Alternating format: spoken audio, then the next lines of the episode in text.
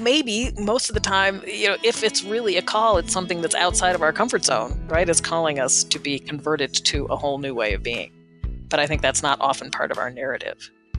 I think part of what we need to hear in her story, too, is that this work is the work of communities and groups of people. We don't ever do this alone. You know, we like to tell stories of heroes, and heroes are rugged individualists standing alone, changing the world. And she changed the world, but she didn't do it by standing alone.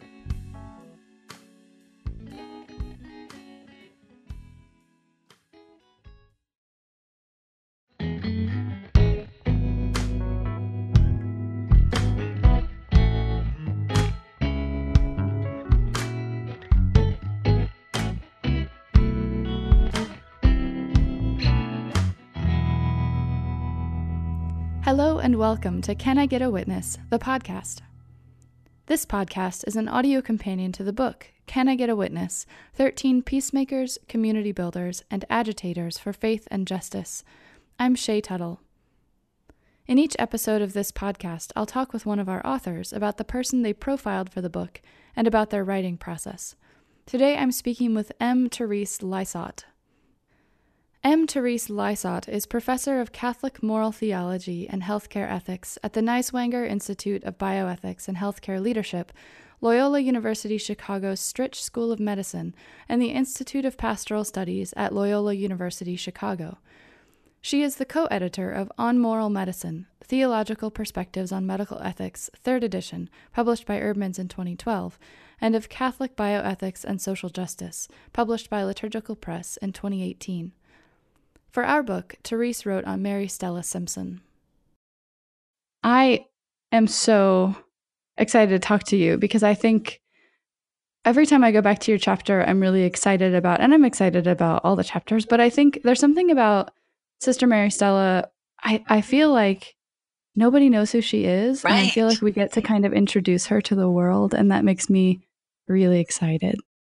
So for, for people who might not be familiar with her, can you start out by giving a kind of summary of her significance?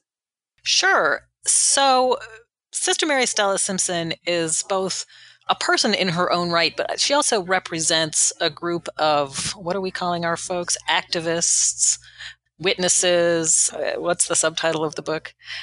Peacemakers, community builders, and agitators. There you go. She represents yeah. a group of peacemakers, community builders, and agitators uh, for faith and justice that a lot of people don't know about. Um, and that would be Catholic women religious, sisters, nuns. You know, people use different phrases to refer to them. But throughout the twentieth century, especially in the United States, women religious did enormous work on the ground, often unsung, uh, in the poorest communities in the United States, working with the poor, for the poor, for social justice, for racial justice, helping care for the sick, for the most marginalized people uh, in our communities, and often people don't know about them.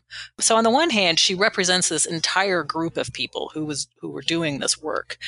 But she's also a really interesting person in her own right, insofar as she was born a Baptist in the middle of the Midwest, hadn't actually met Catholics until she was, I think, eighteen or nineteen. And she was so entranced by, uh, she she went to nursing school um, and first encountered Catholic sisters um, who were doing their the work they'd always been doing, running uh, hospitals and Catholic health centers.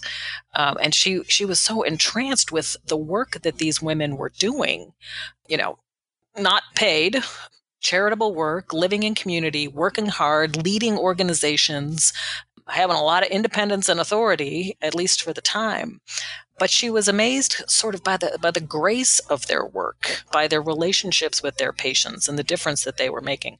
And over a series of years working with these women in Catholic healthcare, she decided to become a nun, which, you know, for for a, a good Baptist girl, that's kind of a shocking thing to do. And it gave her mother a heart attack. So part of her story is is interesting, her relationship with her mother as she makes this journey in faith, joins this religious order. She works in Catholic healthcare for a number of years, and she is a she is just top-notch nurse administrator. She's moving through Catholic hospitals. She's cleaning up the act in all these hospitals because, you know, it's the middle part of the twentieth century and uh, hospitals are emerging and people are learning how to do things like, you know, hygiene in hospitals and make processes more efficient. She works in O B G Y N. And at a pretty late point in her career, maybe twenty years, she'd been working for twenty years or so, her order decides to send her for a little more training as a nurse midwife. Uh, and they pack her off to the southwest of the United States. And at first, she's just a little, you know, she takes a little umbrage that, you know, this, she's excellent. She's at the top of her game. How could she possibly need more training? Uh, and she goes uh, for six months uh, out to New Mexico, and her life is transformed. She encounters a whole new way of doing O B G Y N, of delivering babies, of interfacing with families. She learns about home visits. She, out in, you know, kind of the middle of nowhere in New Mexico, she begins to visit women in their homes prior, you know, for prenatal care and then for delivery. And and watching babies be born in those contexts does a couple things for her. One, she really comes to understand, you know, what we now call the social determinants of health and how all these other factors Uh, where uh, that affect where people live, their housing, their education, their food, their lack of water. Yeah, she starts to understand how those are also part of caring for people who are sick. Those need to be attended to. But she also begins to understand family relationships in a different way, in a way that she had never been able to see in the hospital. So she returns from her year in the desert, we could call it, and she goes back to, you know, being a Catholic hospital nurse administrator. And she institutes, she, in the United States, she introduces for the first time this huge innovation in labor and delivery. Namely, she allows, pushes for fathers to be present in the delivery room with their wives while they're having their baby. I mean, now we think of that as like, hasn't it always been that way? Right, right. But But she was the one who started it, right? This this nun, this obscure person nobody's ever heard of, right? So she becomes hugely evangelical for what she calls family-centered care, transforming how mothers, fathers, families welcome new life into the world. And then she goes trotting around the United States, you know, being evangelical, trying to, you know, convince everybody to do this. And people sign on. I mean, there, she doesn't meet actually too much resistance, but it was a sea change in how we think about and practice labor and delivery in the United States. And this came out of her experience with these poor, mostly Hispanic families in New Mexico. So... So it's a great story, and that all happens prior to the time that she goes to Mound Bayou, Mississippi in nineteen sixty-seven. Mm-hmm. Yeah, it's great. There's there's so much to her, um, and a bunch of those things I want to return to as we talk too. Um, but I'd like to ask about your your framing of your chapter. You frame your chapter with a story from the book of Exodus in the Hebrew Bible. Can you share, and just in your own words, that story, and then talk a little bit about how you see Sister Mary Stella fitting into that narrative? So there's a couple pieces to this. So first of all, what's the story? So the book of Exodus is primarily about the liberation of the people of Israel from the oppression in Egypt. The Israelites had been living in Egypt for four hundred years or so, and over time, they had become a minority class and had been subjected to harsher and harsher and harsher regimes of uh, socioeconomic oppression and exclusion, and it was it was really a bad situation. You know, they were they were crying out to the Lord for for for salvation, and you know, in in the Bible, God works in very strange ways. You know, if I was running the world, I would I would never do things the way God does, but you know, it's God's story, not mine. So in Exodus, the way God decides to free the people of Israel from um, the oppression, particularly of Pharaoh, the leader of, of Egypt, is to send Moses, right? So uh, Exodus is about the story of Moses. But first, Moses has to be born. You know, God God is very slow. God, you know, it takes generally thirty or forty years for, uh, you know, these salvific types of actions to happen. But Pharaoh is concerned because these Israelites, you know, they're just reproducing like nobody's business, and soon they're going to outnumber the Egyptians, right? So, so Pharaoh decides that he's going to uh, puts out a policy that he's going to kill all the firstborn boys, or I'm sorry, all the baby boys that are born to the Israelite women, as a way of both continuing oppression and reducing the population. But, so the story opens with Pharaoh deciding to do this. But at the time, babies were born with midwives. And the Israelite midwives really weren't going to have any part of this, right? So the story opens with these two midwives, Shiphrah and Puah, who uh, who confront Pharaoh. You know, Pharaoh wants to say, why are all these boys being born? And they're like, oh, I'm I'm just so sorry, Pharaoh. Those Israelite women, they just have those babies before we can get there. There's nothing we can do about it, right? So you have this story up front where you where you see this resistance being put, put forward by these midwives uh, over against um, male oppression, economic oppression, the oppression of this people. And because of this sort of political resistance, Moses is born uh, and, and gets hidden away, right? And then uh, gets adopted into the Egyptian family. And over time, he becomes the person who then leads, uh, that God uses to lead the Egyptians to liberation. Now, this story of Exodus has been enormously important for oppressed peoples around the world. More recently, Latin American, uh, Central American people um, through liberation theology. But prior to that, it was a very important story for enslaved Africans and African Americans in the twentieth, eighteenth, nineteenth, and twentieth centuries in America. This story of an enslaved people oppressed by the regime that God was going to come and liberate them. So this story infuses African American literature, African American spirituals, African American consciousness. And it starts with midwives. Mm-hmm. So you write about how, well, you write about Mary's childhood, and you talk about her growing up um, poor, fairly poor, and also quite happy. You refer to her as a Baptist deep within the Bible Belt. Um, and of course, when she tells her mother she wants to be a nurse, her mother disapproves. When she's interested in Catholicism, her mother disapproves. And then, of course, also deciding to take up religious orders, her mother disapproves. But somehow, Mary ends up doing all of these things and somehow in the process winning over her mother. Um, and I think we'll talk more about Mound Bayou later, but I think some of those same kind of characteristics of this tenacity and optimism and and eventually sort of winning these I don't, these different kinds of victories in her lives. Like, this is a pattern for her. How do you think she was shaped into that kind of a person? How how is it that she was someone who could be sort of tough and also optimistic in the face of long odds and make it work and make it happen? You know, I think part of it has to be her personality. You know, she was just born, born that way. She was also the only daughter in a family of, I think she had like eight brothers or something, you know, so that's going to give you an edge. Yeah, she talks about her childhood, yeah, as this sort of hard scrabble sort of existence. But as you said, very happy.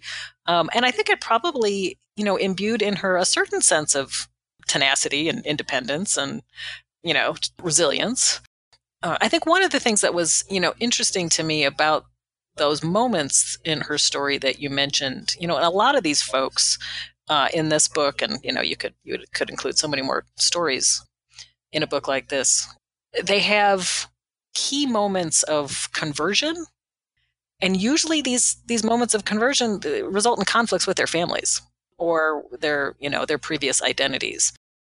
So that seemed to me, you know, again, a characteristic of her life is that she she has all these conversions along the way. You know, one to becoming a nurse, you know, standing in the face of social disapproval from her mother, and then to become a Catholic, you know, in the middle of the twentieth century in a Protestant space. Boy, that's just really not done. And then to become, to become a nun. Oh, my. Mm-hmm. Uh, she also clearly also had other family members around her who, you know, supported her in her vocation and her vision and her sense of self and, you know, gave her, you know, the sort of advice you get in families, don't worry, we'll take care of your mother. You know, so it wasn't, you know, a lot of these people, we tell these stories as if they're a hero, a pioneer, standing alone.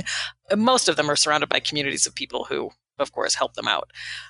Uh, I think she also, the way she speaks of herself, she's also, she's very down to earth, and she just, she has this sense of vision and vocation and who she is. And, you know, she just has patience, and she's just going to stick it out. And she knows, she has this kind of confidence that it, it'll work out. It'll be fine. I just have to sort of wait it out.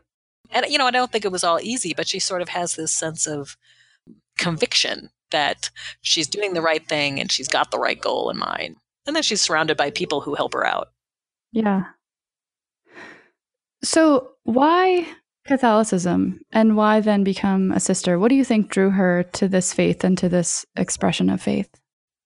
Yeah, the way she tells it, you know, she hadn't encountered Catholicism prior to going to nursing school and getting uh, into beginning to practice nursing. And at first, she just thought it was really strange.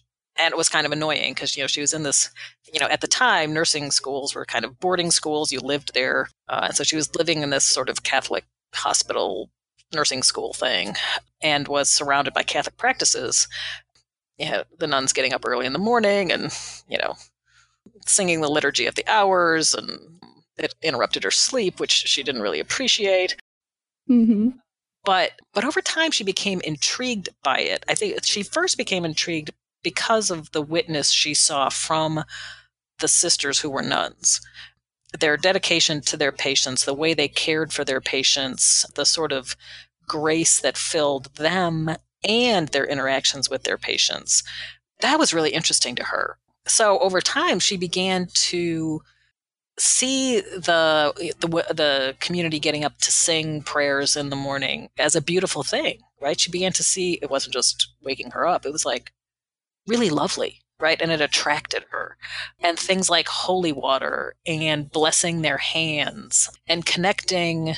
Uh, she did this really funny little prank experiment. I don't know what you want to call it.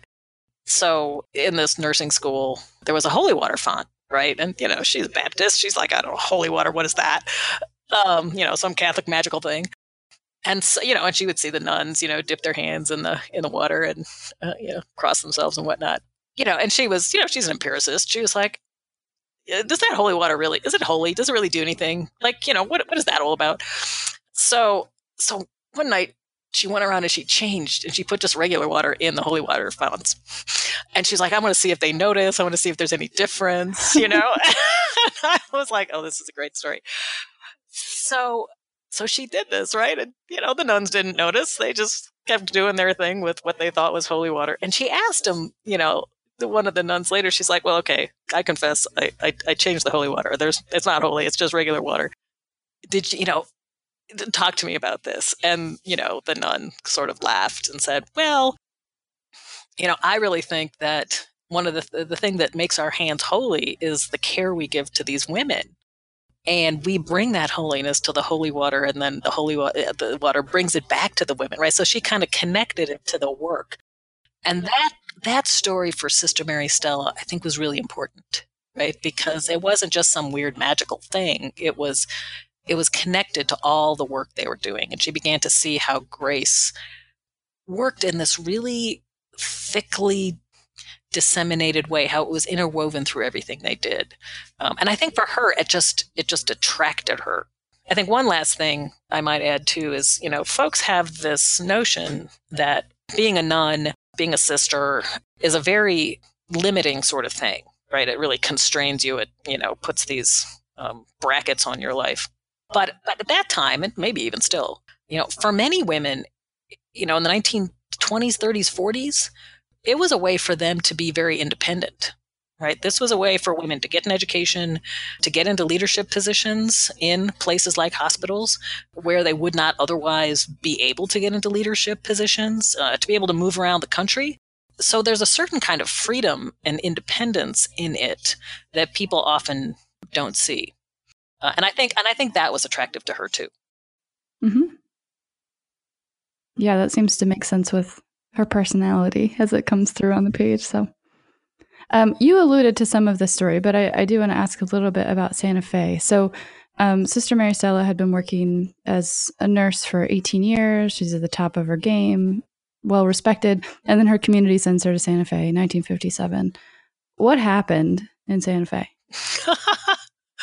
Well, more conversion, God, you know, you might say a whole bunch of things, you know, and that's another piece of, uh, I don't think I wove this in as well as I possibly could into the the narrative of bringing in the kind of the biblical narrative into her story. But, you know, anyone who's read scripture knows that, you know, if you want change, you go to the desert and you might spend forty days or you might spend, you know, forty years, forty years yeah. But yeah. You go to the desert and you have this conversion experience. Mm-hmm. So she goes to the desert and she gets down there and she's immediately immersed in a completely different approach to pregnant women um, and women who are, are delivering their babies. Um, she had been coming from a hospital environment, and hospital environments, even to this day, you know, are very military, right? They're very hierarchical. They're very constrained. There's lots of rules. And, and you know who's not in charge? The patient. If you've ever been to a hospital, you know that when you walk in, it's a scary place. There's all kinds of places you're not supposed to go. There's all kinds of, you know, thou shalt not enter signs. There's people who are clearly have authority and expertise and you don't, right? Even today, you know, that's the message we get from hospitals. And it certainly was the case then. And she was, you know, she was part of the power regime. She was the one making the rules. She was the one wearing the white coat or the habit, you know. Uh, she was the one making sure the patients followed the rules. And, you know, the rules were very strict about who could visit when and, you know, who was allowed in what room and all of this stuff. So, you know, that's the world she had practiced in for eighteen years or so. And then she goes to Santa Fe. And, you know, almost from the outset, the women who are running the the Catholic Maternity Institute, which was the midwife school, almost immediately they send out the students two by two, again, so scriptural, to visit women in their homes. And this experience, for some reason, just shocked her, right? So she, you know, had to go to these people's houses. She had to knock on the door. She had to wait for them to invite her in, you know, right? She, as a nurse, had to ask permission of these women to, you know, do stuff in their house. The mothers were the ones in charge in their homes. The mothers were offering her hospitality. And, you know, one of the phrases she uses, she's like, you know, you know, so in Santa Fe, she says, you talk about an eye-opener. I almost had to have treatment for shock.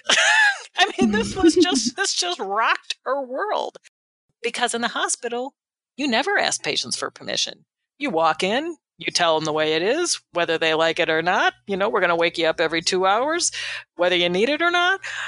Right. So this just completely inverted everything that she had thought was true, everything she had done. And actually, she felt like, you know, she had this kind of crisis of, of identity. Like, what had she been doing for twenty years? She had been treating these women all wrong.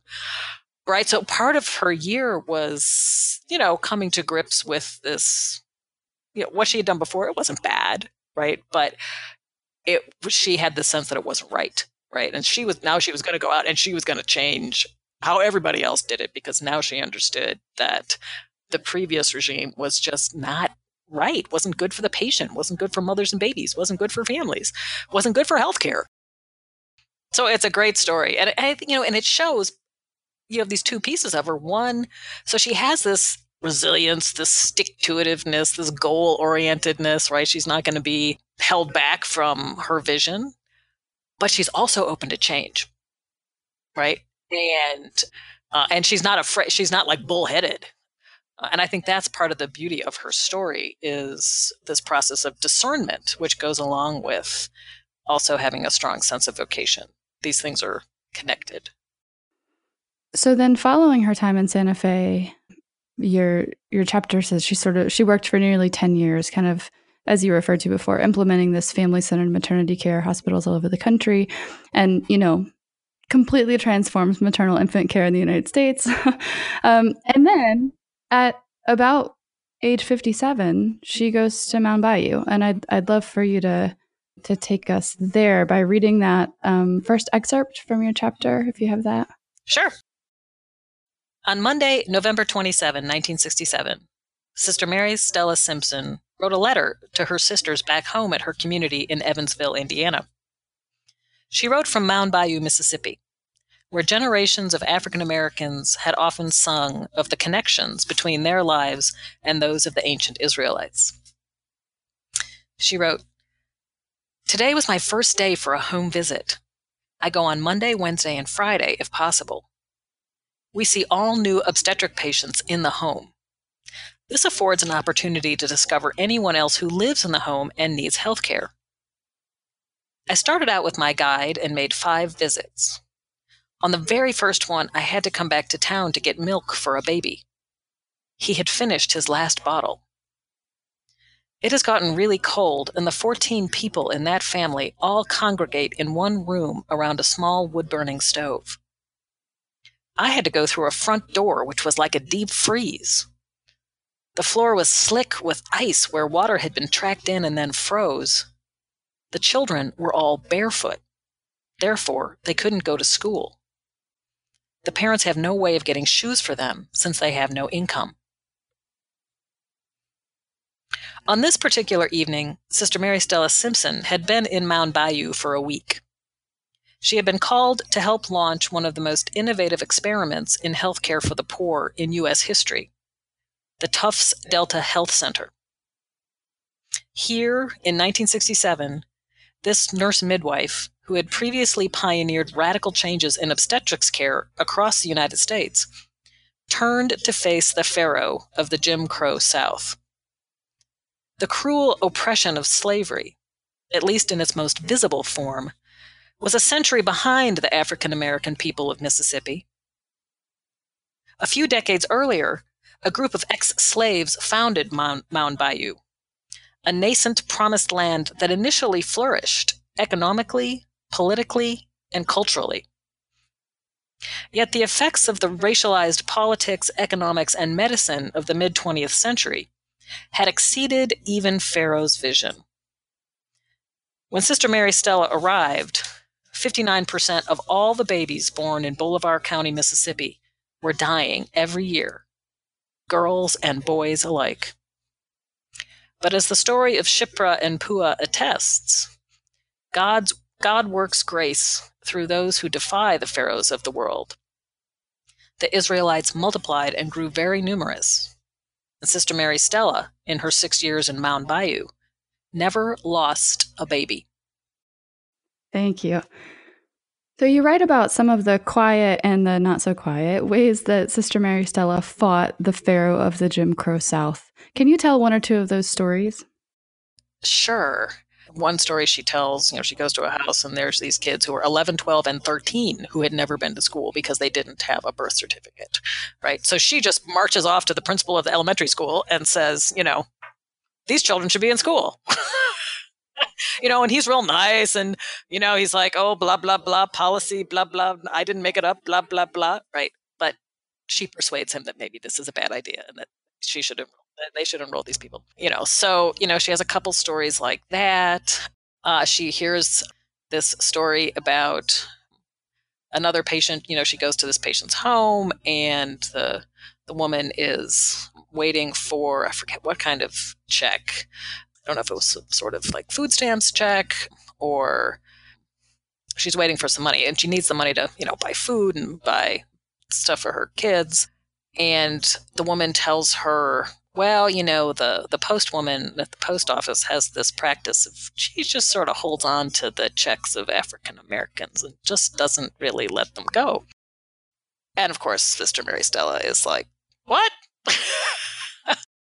So, you know, she goes and investigates and, you know, makes some contacts and, you know, calls a few people. And a, and a month later, she writes to her, back to her community. And she says, remember that postmistress we reported for holding back welfare checks from Black people? She is now enjoying retirement.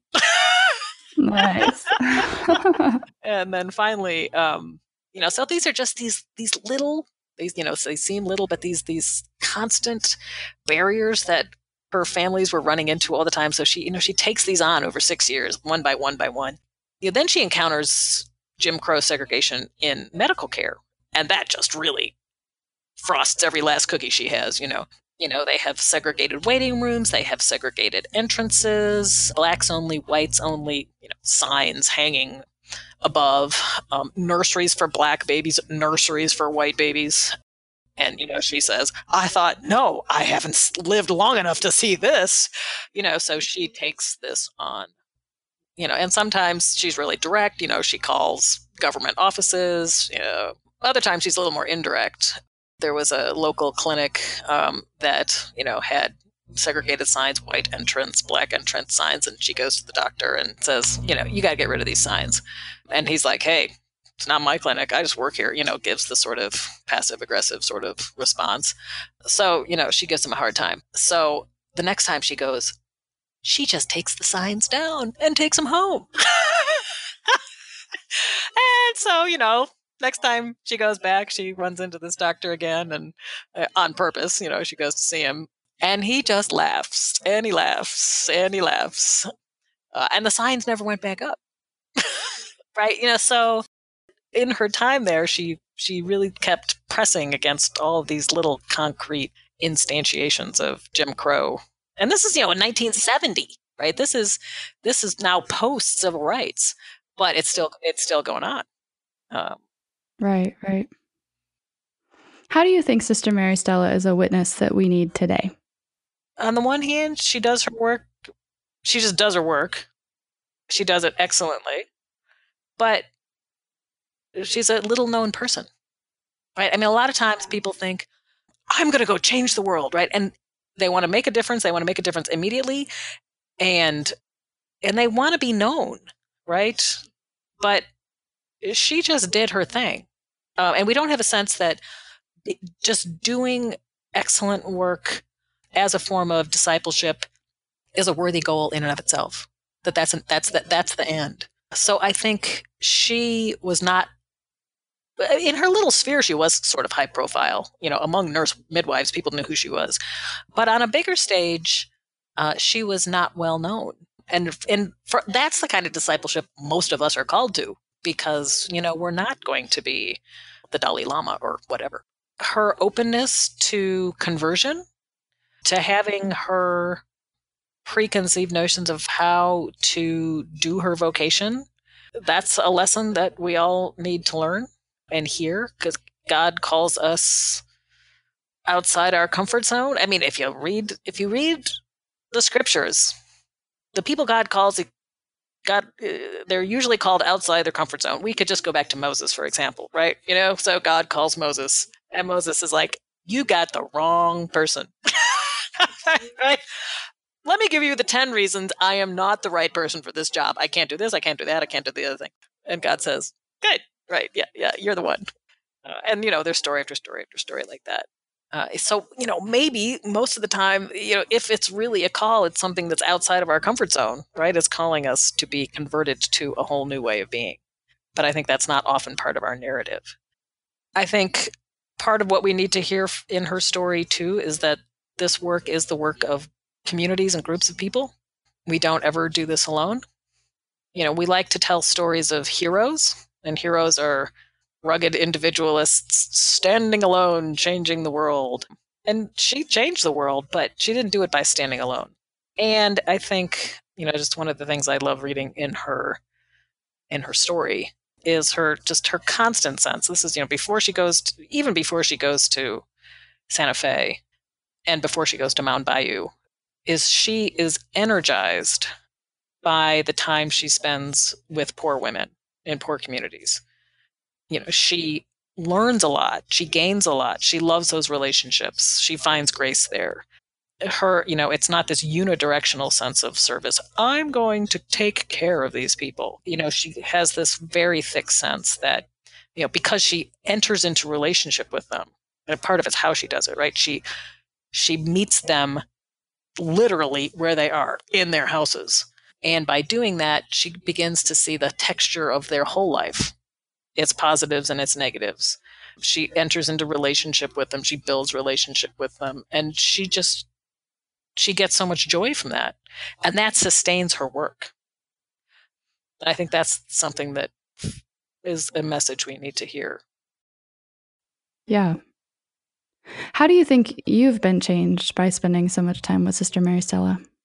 Um, mostly that latter point, right? Trying to figure out, ooh, ooh, how do I change my social location so that I can do that? That, you know, is a challenge for us because a lot of us don't have the freedom, independence, autonomy that a nun has to just up and go, you know, move to the middle of nowhere in Mississippi. So, you know, I feel like there's some call there that I need to figure out how to wrestle with. I could use a, a year in the desert. I don't know that I'm going to get that, but that would, you know, probably be helpful. Yeah. forty days? For, I would take forty days. forty days would be nice. Yeah. Yeah. It was, it's been just a, di- a really different kind of project for a person like me, partly. You know, you've given me this opportunity to spend like two years with this person. You know, I feel like I know her, and I just haven't really entered into the story of a particular person in that way before. It, you know, in order to sort of tell it to the world, witness it to the world. But I, it, it's just been a great process to do that. It's just been really wonderful to to get to know her, and I feel like she's just like. Like, uh, like I know her, like she's a friend of mine now. And I even went to Mound Bayou. Like this was, this was transformative for me. I had never been to Mississippi. Uh, so going to Mississippi and walking around where she was, looking at it as it is today. Yeah, that was a very powerful experience for me. Yeah. So I'd like to close by having you read the excerpt about miracles, which I love. That would be great. This comes at the end of the chapter. Sister Mary Stella loved the people of Mound Bayou, loved the work, and certainly loved bringing joy, grace, and a little bit of God's righteous justice every so often. My only regret, she said later, is that I didn't stay young long enough to do it forever. I was happy to go to Mound Bayou because it was such a challenge. It was marvelous. I learned more about pediatrics there than I ever learned in school. But most of all, I learned about faith. I never had to spread the gospel to the people there. In spite of all their hardships, their faith in God was unshakable. I think God was with me all the way, because I didn't really have to sit down and think about what to do next. In her six years with the Tufts Delta Health Center, she never lost a baby or a mother. Nor did she during her year in El Carmen, Texas. These outcomes are nothing short of astonishing, seeming to defy the laws of biology or poverty or reality. How could one woman with her team make such a difference? We hear stories of astounding healings in Scripture or in the stories of the saints, healings that are referred to as miracles. Generally, we enlightened modern readers dismiss such stories as exaggerations, myths, or hagiography. But in the case of Sister Mary Stella, we know that the story is true. Does the fact that we might know the mechanism, these dedicated women seeking out the poor in their homes, being present with them as persons with dignity, connecting them with health care and attending to the social determinants of health, do these factors make it any less of a miracle? Or is this how grace actually works in the world?